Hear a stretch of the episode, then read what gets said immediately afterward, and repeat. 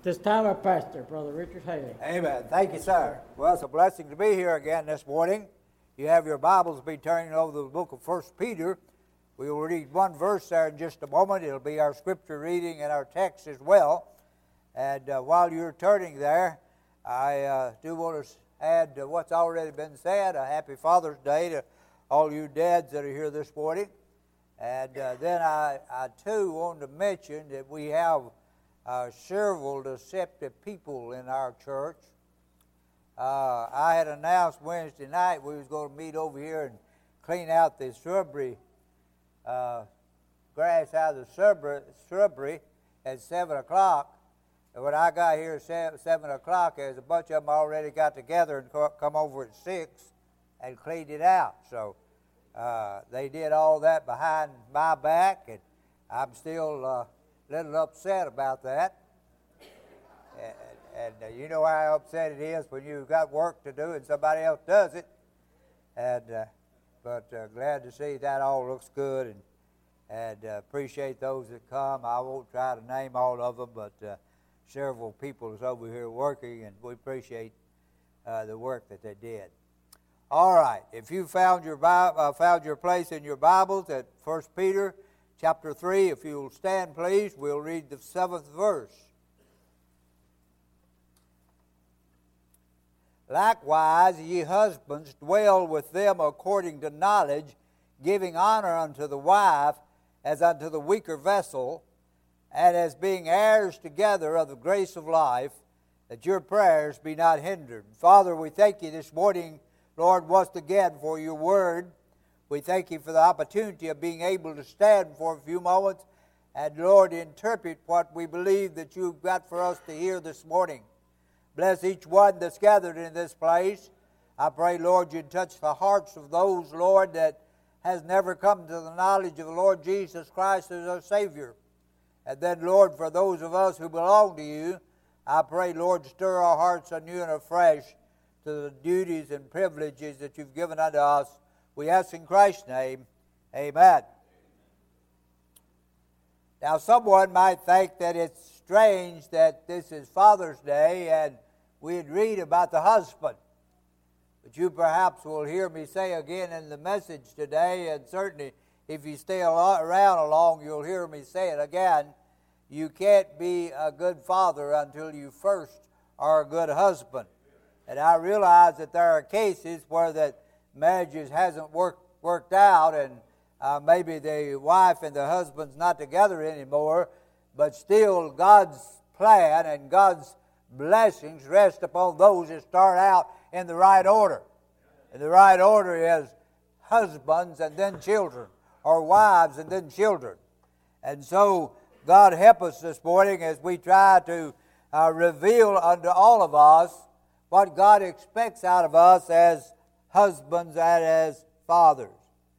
And I began to seek for God's will and direction on the message this morning. And I used to never keep these outlines. I have to write these outlines down so I can kind of keep my mind going in the right direction. And I used to never keep them. I used them one time, I'd throw them in the trash. If something happened that I didn't preach that message, I'd throw it in the trash and start all, start all over. But lately I began to keep some of them. And I went back as I was uh, uh, looking for God's direction, went back and looked at some of the older messages. And uh, there was nothing there. And I began to read some in the Bible, and I could find nothing that seemed to touch my heart especially. And so I just stopped and began to listen to what God had to say in that still small voice. And he began to remind me of the roles that we have in this life, especially within our families. I thought of the role of the wife. We talked about that on Mother's Day. I thought about the role of the children in the family. Then I thought about the role of the master and the servant, or the employer and the employee. And then, lastly of all, I thought of the role of the Father. And so that's what we entitle the message this morning is the role of the Father. And I was reminded anew and afresh that not only does God have a plan for your life, and I want you to understand that this morning if you're here, that God is interested enough in you that He has a plan for your life. Now, He'll not work it unless you let Him. But He has a plan. He has a place He wants you to be, and He has a job He wants you to do. But not only does He have a plan for your life, He has a role for you to play in your life. And especially if you have a family, He has a role for you to play. And so, as it's the plan of God that, he, that you have a role, it is the devil's job to try to convince you not to fulfill the responsibilities of that role. And uh, we need to make sure that we occupy the proper place. And uh, I tell you, the devil's done a good job of trying to confuse our minds into what he expects out of fathers and mothers and children. And so it is that God has established way back in the beginning in the book of Genesis, the first thing he established was a family. He created Adam. And Adam went through and named all the animals and everything, and then he created Eve. And God said he made her for a helpmate. And that was the family. The next thing that he established was worship, the church. And then eventually he established human government. But if you'll notice, he established the family first. And there's a reason for that. Because that's the most important institution that man has a part of. Somebody said, as the homes go, so goes the nation. And I believe that to be a true statement. The weaker the homes get, the weaker our nation gets. The lower the morals of the home gets, the lower are the morals of our nation. As the home goes, so goes the nation. I remember back in the days of my young adulthood, that's about a few years back, but one of the Russian leaders, and it seemed like it was Khrushchev, I'm not sure about that. But I remember what he said. He said, You give me one generation of American people, and I'll conquer her without firing a shot. Now, communism is no more as far as being in the public eye. I might just throw this in as a side note, doesn't cost you any extra. Uh, communism is not dead. She's just a sleeping giant. But anyway, uh, Khrushchev, which was a leader at that time, uh, never saw his dream come true. But the devil has. The devil has gotten our young people and our middle aged people and just about drug our country down to the bottom. And listen, folk, don't you get offended at me because I'm, I'm saying younger folk. There's some older folks that's just as bad. But I'm saying the devil can work on you easier than he can some of us old hard headed folk. And so that means you need to be more diligent in standing against him than maybe we are. Now, I want, want you to understand that I'm for the young people. And I believe that the hope of America lies within you. Us old men, we don't, we're not going to do much. We've just about run our journey. We've just about finished our course. And so the future of America rests on your shoulders. But let's get back to where we were going there.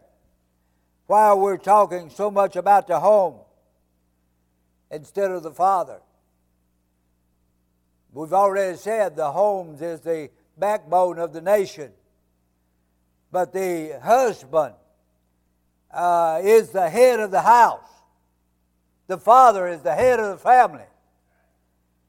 And I know that doesn't go over too well in the society in which we live. And uh, but he he that provides not for his family, God says, is worse than an infidel. You'll find that over in the book of 1 Timothy, chapter 5, verse 8. Now, what does God mean when He says you should provide for your family? You can ask that question to most folk, and they'll say, Well, I should put food on the table for my family. I should make sure my family has clothes to wear. All of that's well and good, but it goes far beyond that.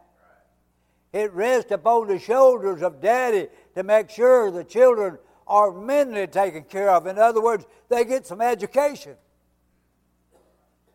Now, when this little one gets up one morning and says, I don't believe I'll go to school,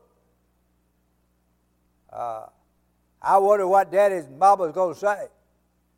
I know what we said around our house.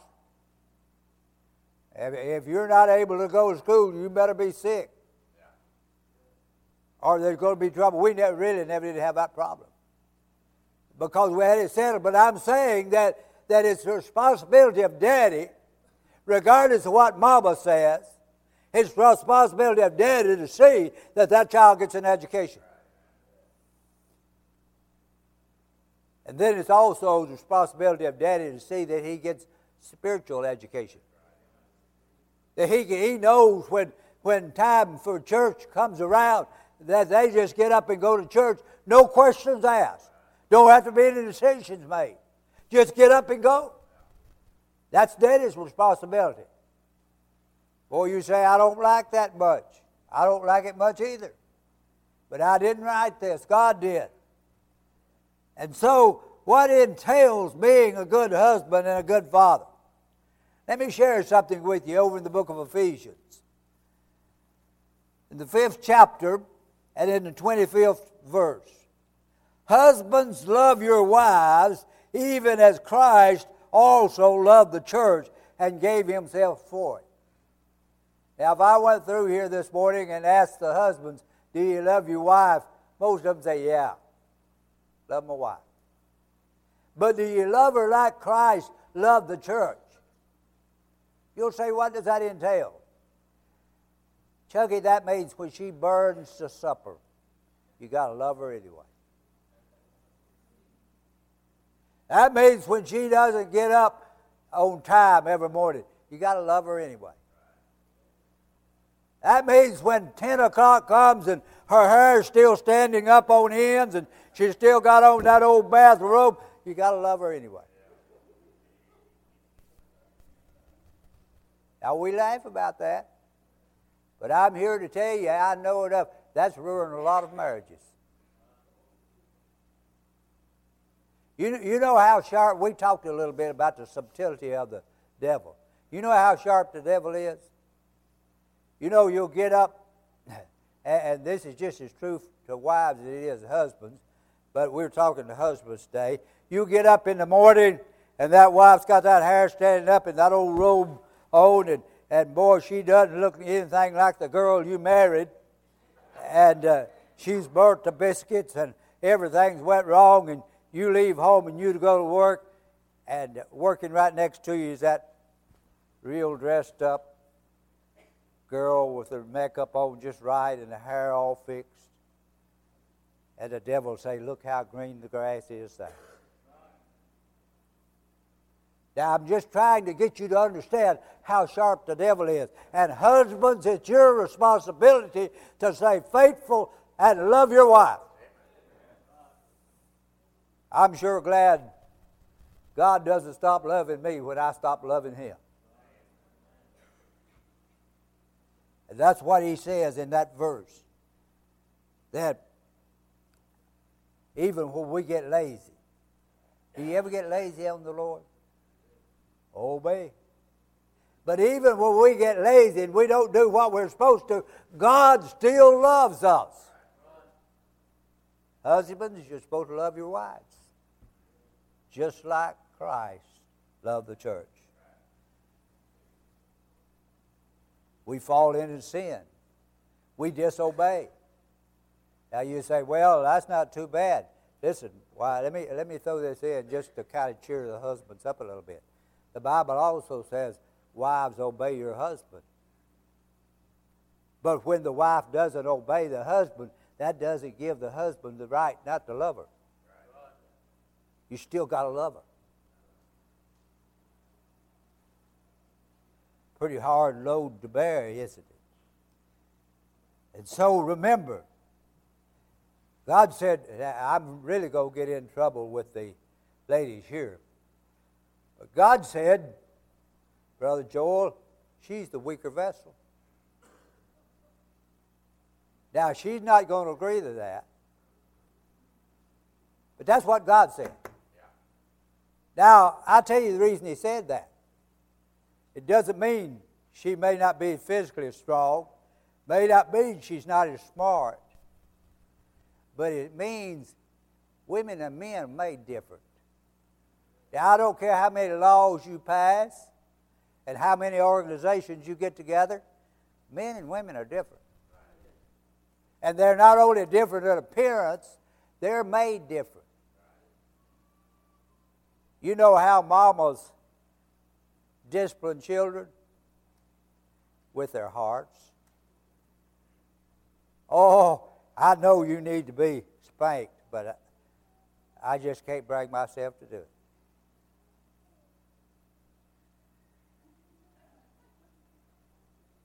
But daddy's not so because daddy thinks with his mind.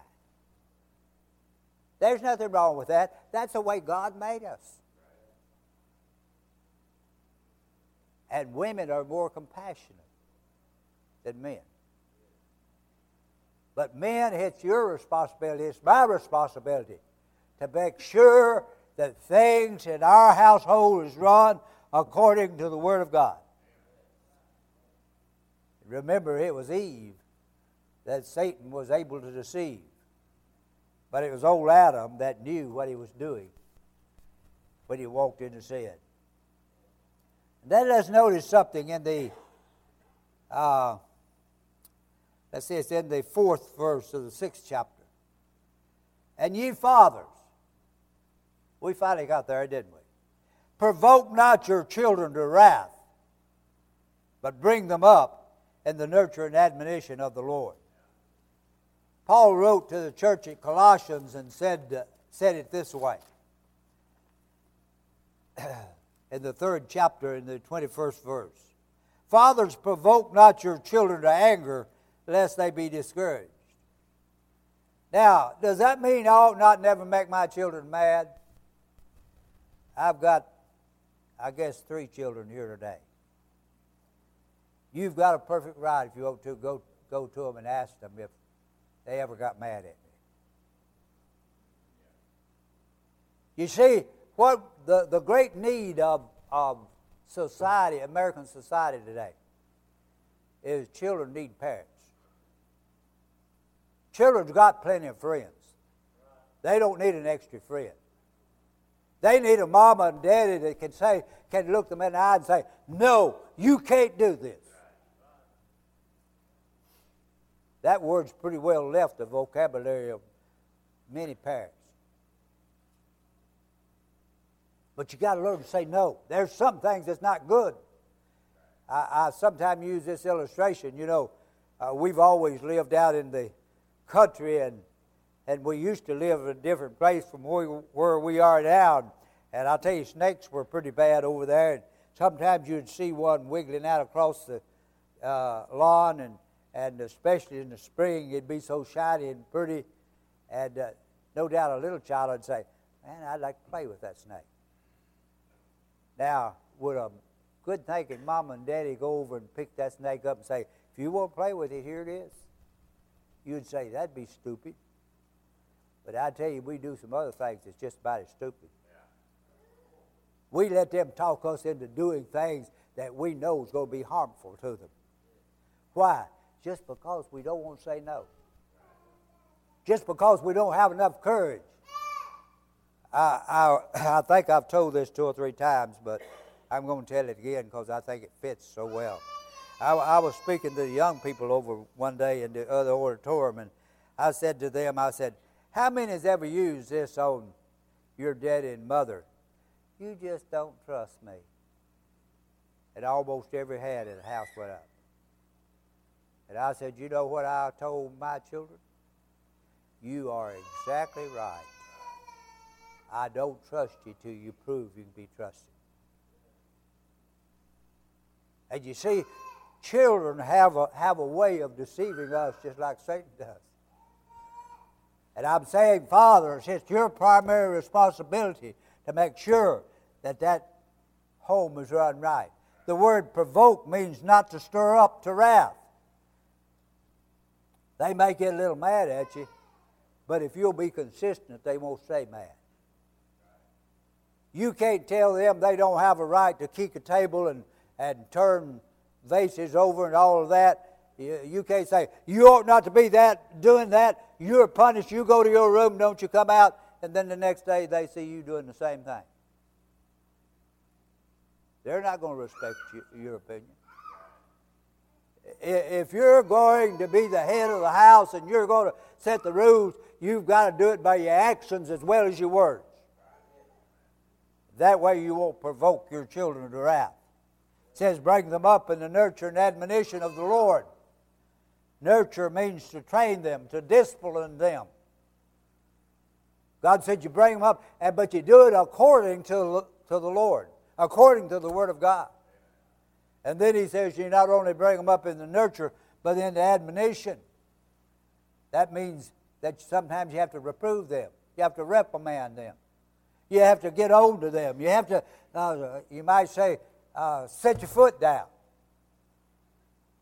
But don't forget, it's always done within the confines of God's Word. And then you read this and you say, man, up in the first verse, it says, Children, obey your parents. And parents are jumping up and down saying, I'm all for that. But you know the reason children don't obey parents? Because you don't demand they obey you. A child will do exactly what you let them do. And you'll never have the respect of your child and you'll never have the obedience of your child until you demand it. Not request it, demand it. And that is primarily the job of the Father. Bad daddies won't be back, will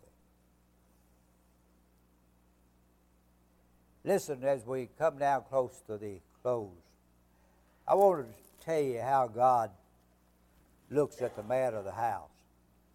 I'll tell you before I read this, I don't like it, and you're not going to like it. There's several verses. If you'll just be patient with me, I want to read to you out of the 30th chapter of the book of Numbers. If a woman also vow a vow unto the Lord, and bind herself by bond, being in her father's house in her youth, a young daughter still under her father's control. And her father hear her vow and her bond wherewith she has bound her soul, and her father hold his peace at her. In other words, he doesn't say anything. Then all of her vows shall stand, and every bond wherewith she has bound her soul shall stand. But if her father disallow her in the day that he heareth, not any of her vows or her bonds wherewith she bound her soul shall stand. And the Lord shall forgive her because her father disallowed her. Now, and if she had at all an husband, now you get this, let me read that again. And if she had at all a husband, when she vowed and uttered her oath out of her lips, wherewith she bound her soul, and her husband heard it, and held his peace at her in that day that he heard it, then her vow shall stand, and the bonds wherewith she would bound her soul shall stand. But if her husband disallows her on the day that he heard it, then he shall make her vows which she vowed that which she uttered with her lips, wherewith she bound her soul, of none effect. And the Lord shall forgive her. In other words, he, he's saying here that if a father has a daughter that's underage and still under his control, it's his responsibility. But if that daughter, listen to this closely, right? If that daughter grows up and marries, then it's the husband's responsibility. Now, I, I kind of pointed Ray out for a couple of reasons. Number one, because he stole my daughter, and number two, because he said one day something about uh, the way she was acting was because of me. And I had to remind him he'd had her longer than I did.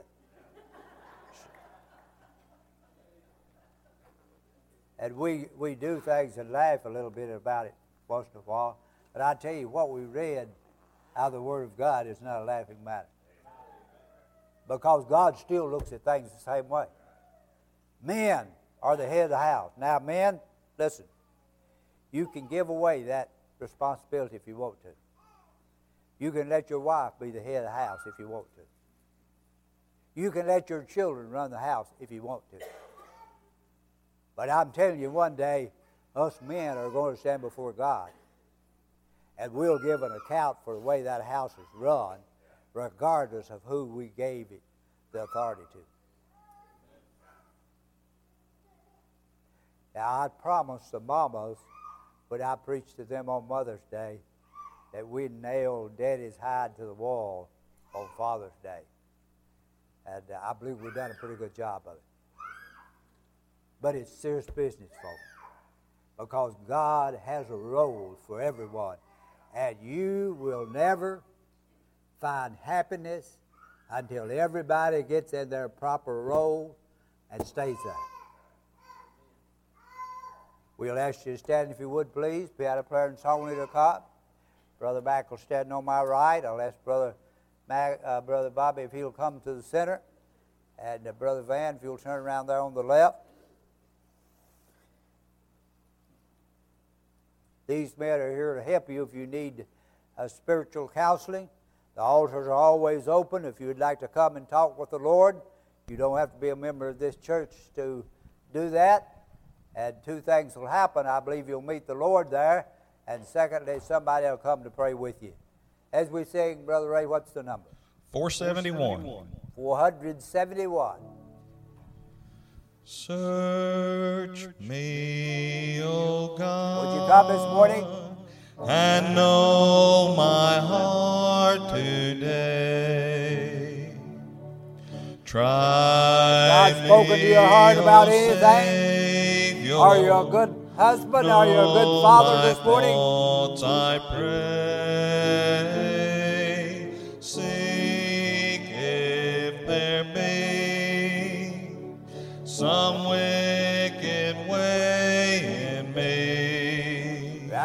On this altar is a good place to start me any problem in your life. Every sin and set me free. I